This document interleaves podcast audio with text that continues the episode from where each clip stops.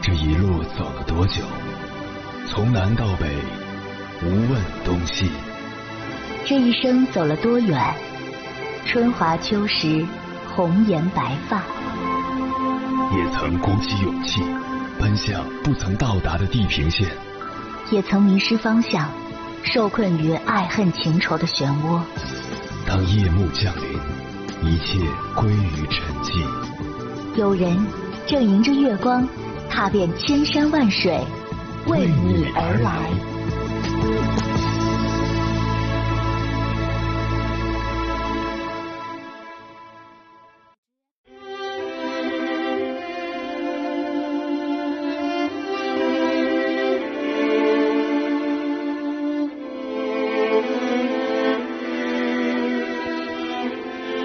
最近在微博上看到一个话题：读书是不是改变命运的唯一机会？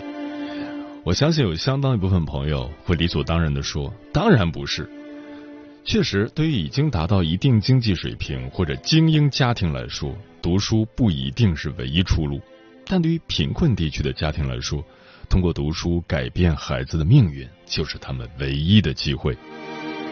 读书分为读功利之书和非功利之书。对底层的孩子来说，读功利之书，考大学、拿学历、考医生、教师、公务员、进国企、进互联网大厂，这些是比较直接的改变命运。通过读书，部分来自底层的孩子不用再像他们的父母那样不得不从事低端的工作，农民的孩子可以离开土地，工人的孩子可以离开车间。而对于绝大多数普通人而言，读书是唯一可以把控且付出就有回报的机会。博主李一二一个讲述过他与出租车司机聊天的故事。周末，他坐了一辆出租车，明显感觉这位司机师傅跟其他出租车的不太一样，整个人神采奕奕，充满着希望。细聊得知，司机师傅的儿子是清华本硕，做微电子，也就是芯片的设计研发工作。工作不到一年，今年可以拿到八十万的薪资。芯片行业，有些人可能了解，清华本硕的资质，在未来十年达到年薪三五百万，问题不大。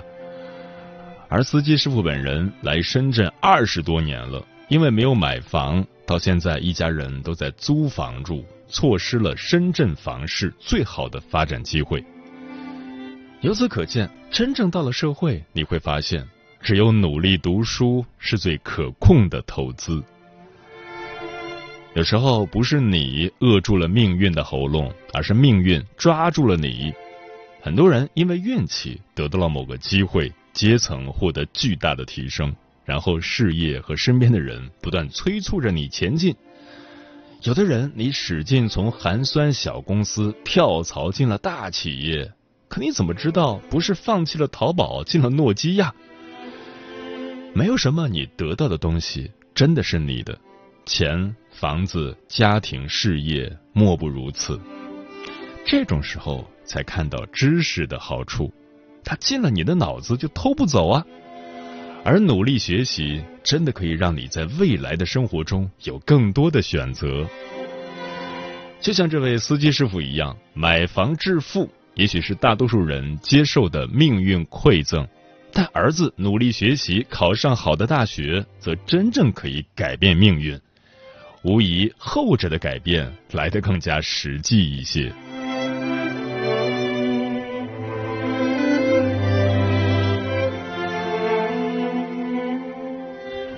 凌晨时分，思念跨越千山万水，你的爱和梦想都可以在我这里安放。各位夜行者，深夜不孤单。我是迎波，陪你穿越黑夜，迎接黎明曙光。今晚跟朋友们聊的话题是：为什么说读书可以改变命运？读书和不读书过的是不同的人生，读书和不读书的人看到的也是两个不同的世界。读书越多，眼前的世界就越广阔，人生也会拥有更多的可能。就像白岩松说的：“命运这个东西，有时候翻手为云，覆手为雨。你会遇到很多喜欢的事情，也会遇到不喜欢的事情。但书读多了，读出智慧，总可以好好的、正确的去面对各种各样突如其来的命运。读书或许不能许我们一世安稳，却是自我增值最好的方式。关于这个话题，如果你想和我交流，可以通过微信平台“中国交通广播”和我分享你的心声。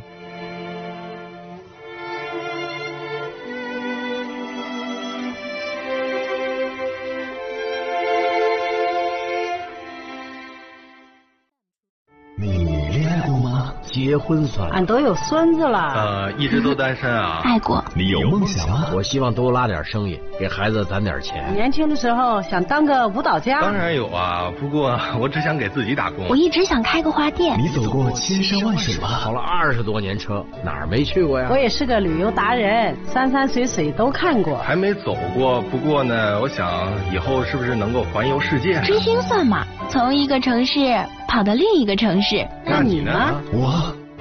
爱过，有梦想，此刻依然在路上，跨越千山万水，奔赴与你在深夜的心灵之约。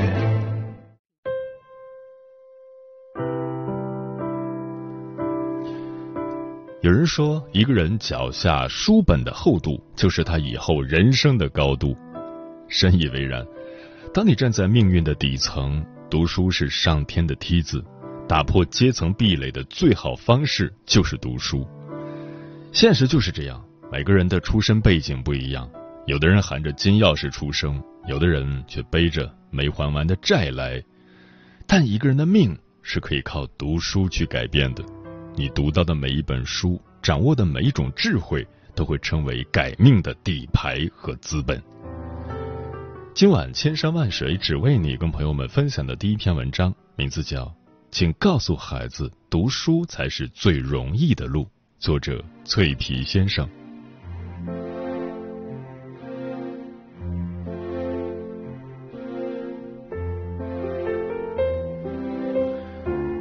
二零二三年五月三十日，神舟十六号发射圆满成功，又有三名航天员开始了新的征程。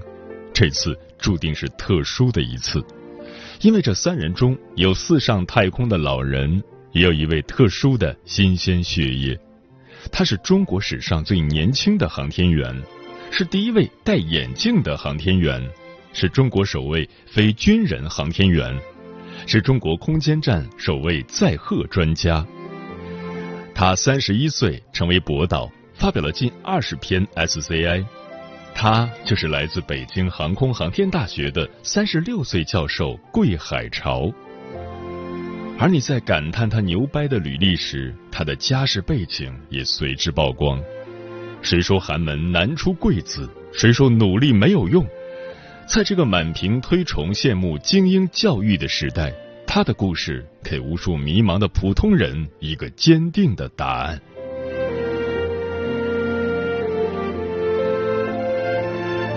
桂海潮出生在云南保山市施甸县，这里是一个只有三十万人左右的小县城。二零二零年才摘掉贫困县的帽子。他家所在的瑶关镇距离县城还有二十公里，这里是比大多数地方都偏远的小城。这里的人基本世世代代都靠种地为生。他的父母都是普通的农民。没有显赫的家世背景，也无法提供优渥的人脉资源，但他们知道读书能改变命运。他们努力的供养，而他也从来没有让人失望。上大学前，他一直在县里求学，这里没有顶级的教育资源，他也不是天才，他只是从小比其他人更加努力。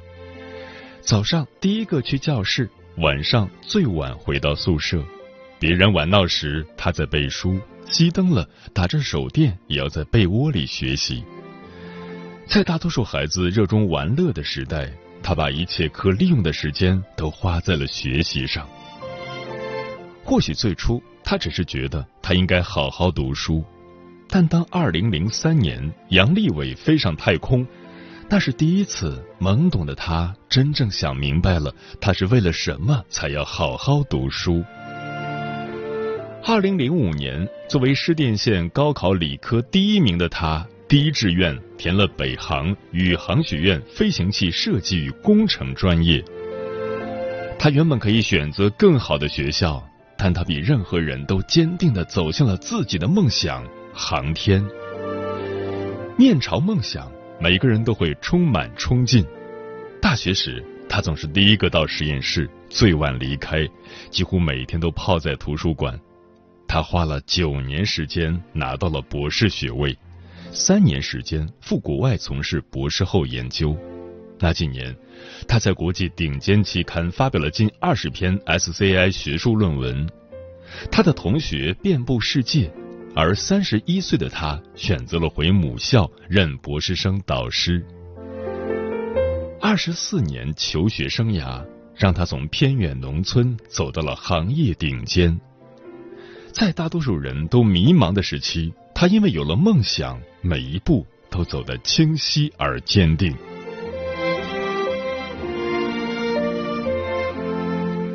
二零二零年，他从两千五百名候选人中脱颖而出，成为四名预备载荷专家之一，而他也是唯一一位来自高校的载荷专家。为了能成功在太空做科研，他接受了最严苛的体能和技能训练：八倍重力加速度，七十二小时睡眠剥夺，野外生存。两年多的时间，八大类两百余项科目，他都扛了下来。这不仅需要硬实力，更需要强大的精神力支撑。这是一个航天员的曾经。你以为的金手指背后，藏着的是无数个日夜，他咬着牙的坚持。你以为的开挂背后，是他将梦想拆解，一步一步，一点点实现。现如今，他拥有的一切都来源于他的努力和执行力。二十年前，杨利伟点亮了他的人生，而二十年后，我不知道他会给多少学子注入勇气和力量。他的故事再一次告诉了所有人：小镇做题家不是贬义，所谓的上升通道被斩断，所谓的寒门难出贵子，都是丧气的谎言。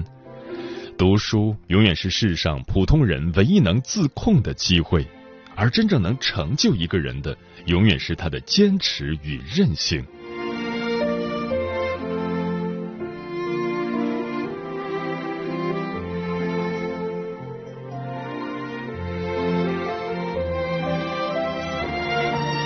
不知为何，桂海潮的故事让我想起了那篇曾刷爆全网的博士论文《致谢》。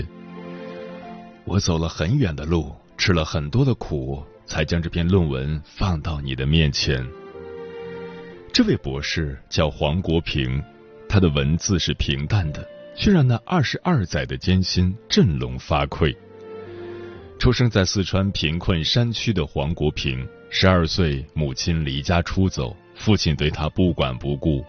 十七岁父亲去世，就连一直陪伴他的老狗也没了。后来，启蒙老师离世，照顾他的师母也离世，自此家就只剩下一座座孤坟。穷，让他更早的为生活发愁，他只能白天上课，晚上去抓黄鳝、钓鱼、养猪，才能维持生计。穷带来的是尊严上的羞辱，破旧的衣衫，满身的泥泞，赤裸的双脚，被催缴的学费。他的经历，每一个都足以压垮一个人的人生。他比任何人都有理由放弃，他比任何人都有理由抱怨，但是，他也比任何人都有韧性。苦难永远压不倒一个有韧性的人，因为他们总能绝地求生。没钱就想办法赚，有问题就想办法解决。成长于贫困中的人。他们比任何人都知道，只有读好书才能改变自己的人生。因为他的坚持，他遇到了好心人的资助，他考入中科院，一路读到博士，花了二十二年时间，他终于改变了自己的人生。苦尽甘来，他只剩下从容和感恩。他的故事让我想起了很多人，有感谢贫穷的王心怡，有背母上学的刘秀祥，有寒门状元庞众望。让我们感动的不是他们的成绩，而是强者从不抱怨环境。让我们记住的是从他们身上看到了读书和努力的力量。有人说他们应该感谢贫穷的激励，可我觉得他们应该感谢的其实是自己，感谢自己没有被苦难压倒，感谢自己没有被贫穷禁锢，感谢自己始终还相信。靠自己，靠读书，还能改变命运。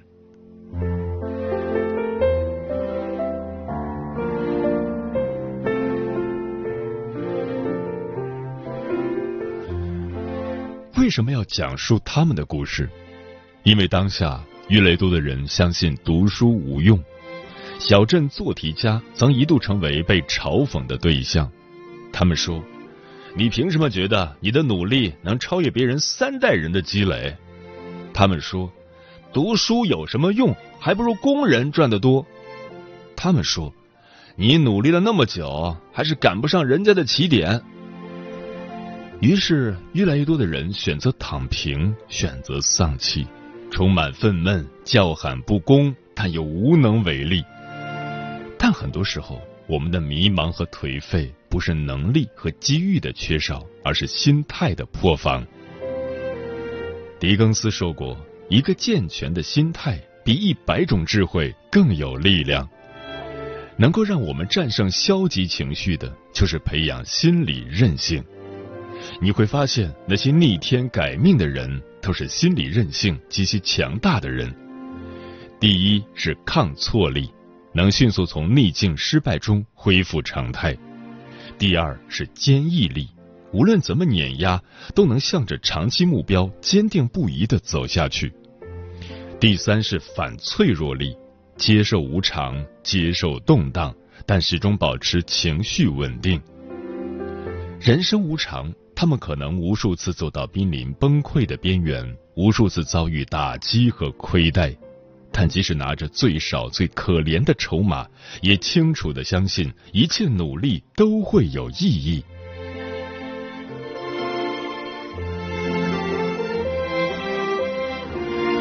我时常在想，为什么他们的故事总是可以给人勇气？或许不是因为太惨，也不是因为励志，而是他们让我们看到了更多的可能性。我们看过贫困家庭的孩子逆天改命，也见过家境殷实的富二代快速返贫。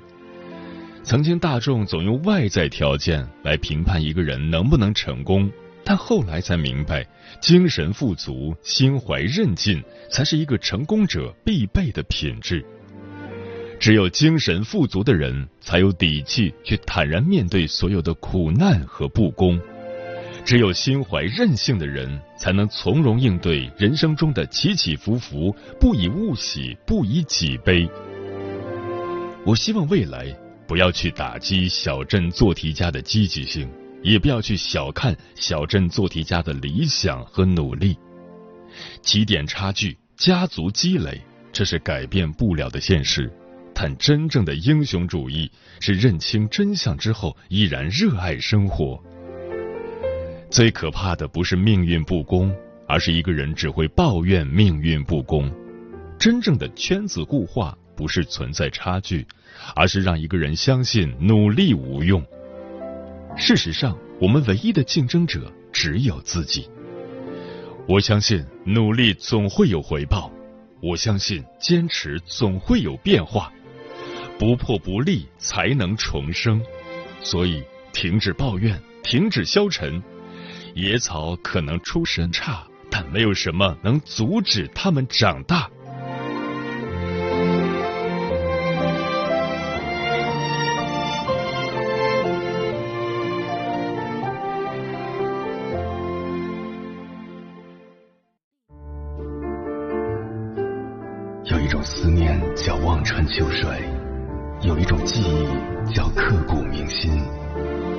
遥远叫天涯海角，有一种路程叫万水千山，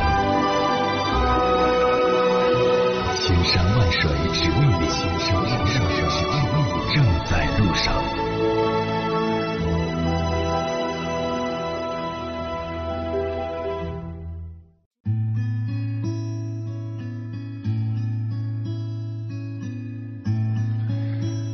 谢此刻依然守候在电波那一头的你，我是迎波。今晚跟朋友们聊的话题是：为什么说读书可以改变命运？对此你怎么看？微信平台中国交通广播，期待各位的互动。佳韵说：“我爸是村里唯一一个上大学的人。一九九四年左右，他快四十岁，靠工资和生意，每个月拿回家两千多元，几乎是别的家庭的两倍年收入。后来我爸车祸，为了治病，家里返贫，一切归零。再后来，我考上大学，十八岁以后经济独立，没再问家里要过钱。谁说读书无用的？”我感觉又能挣钱又能读书的人生真的很惬意。漂浮的云说：“读书可以改变命运，有知识有文化的人可以有更多的选择，办事和看问题的思路会更清晰，格局也更大。如果知识点达不到那个高度，视野开阔，胸怀宽广，也许就差了一个层面。”总之，才高八斗、学富五车、知识渊博的人总是受人敬佩的。一缕阳光说：“读书可以教会你很多人生的哲理，也会帮助你自我成长。”天净沙说：“一个人的阅历，绝大程度上，我觉得是来自于书本。就像我们大多数人出国的机会很少，但我们可以通过书本浏览体验异国他乡的风土人情。”我们不可能回到古代，但我们可以通过阅读去了解人类发展的脉络，也可以通过阅读借鉴他人的经验，从而少走弯路。所以说，读书也许不一定能改变命运，但绝对可以改变我们的眼界和阅历，改变我们的思想和格局。瓦楞上的蓝说：“我高中毕业玩了两年多以后，觉得挺没意思的，就想着我应该去体验一下大学生活，邀请了两个朋友跟我一起去报名参加高考。其中一个高二就不念的同班同桌跟我去了，另一个跟我一样高中毕业就去社会上的没有再去。现在我在一家汽车公司担任汽车设计工程师，那个跟我回去念书的同学。”也在一家土建工程公司做工程项目管理，而那个没有回去的同学，应了我当初劝他的那句话：如果咱们不想着走出一步去改变，咱们可以对比一下，你我五年、十年后，谁还是重复着现在的样子？是的，现在我已经大学毕业八年了，他还是原来的样子，甚至更糟一点，经济不景气。原来在建筑工地上靠力气干活的他，现在连正经的连续工作也没有了。大同小异说：“不读书，我早就当爹了。读书到现在，女朋友都没有。可见读书真的会改变一个人的命运。当然，这是玩笑话。其实，只要不是打着读书的幌子混日子，读书一定能让生活在另一个层面上升几个档。没错，我就是打着读书的幌子混日子的人。”所以现在依然平平无奇。嗯，在我看来，读书其实是在积蓄力量。知识和学历是力量的一种，因为你不知道未来会有怎样的机遇使你爆发。如果是抱着黄金屋和颜如玉的目的去读书，多半是读不好的。读书不能直接改变命运。读书只能够改变眼界，改变思维。只有真正的去做事，并把事做好，才有可能改变命运。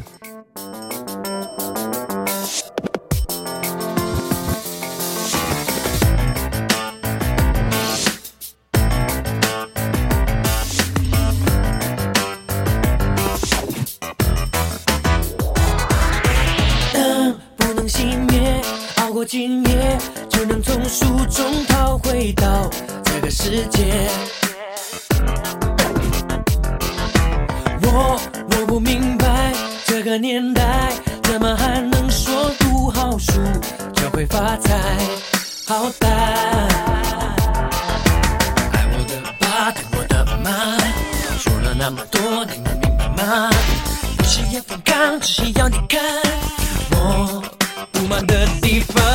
嘟嘟嘟嘟嘟，老鼠想吐，好想哭，啪啪啪啪啪，老师背书好白痴，你你你你你只会说你要听，我就快要发扬巅峰。不是每个人都会读书，会读书不厉害，读书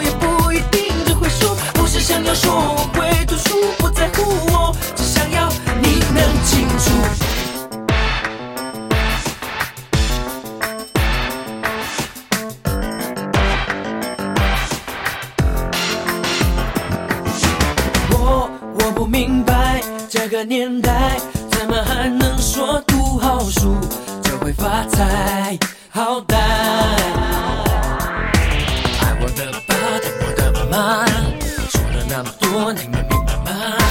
不是要放。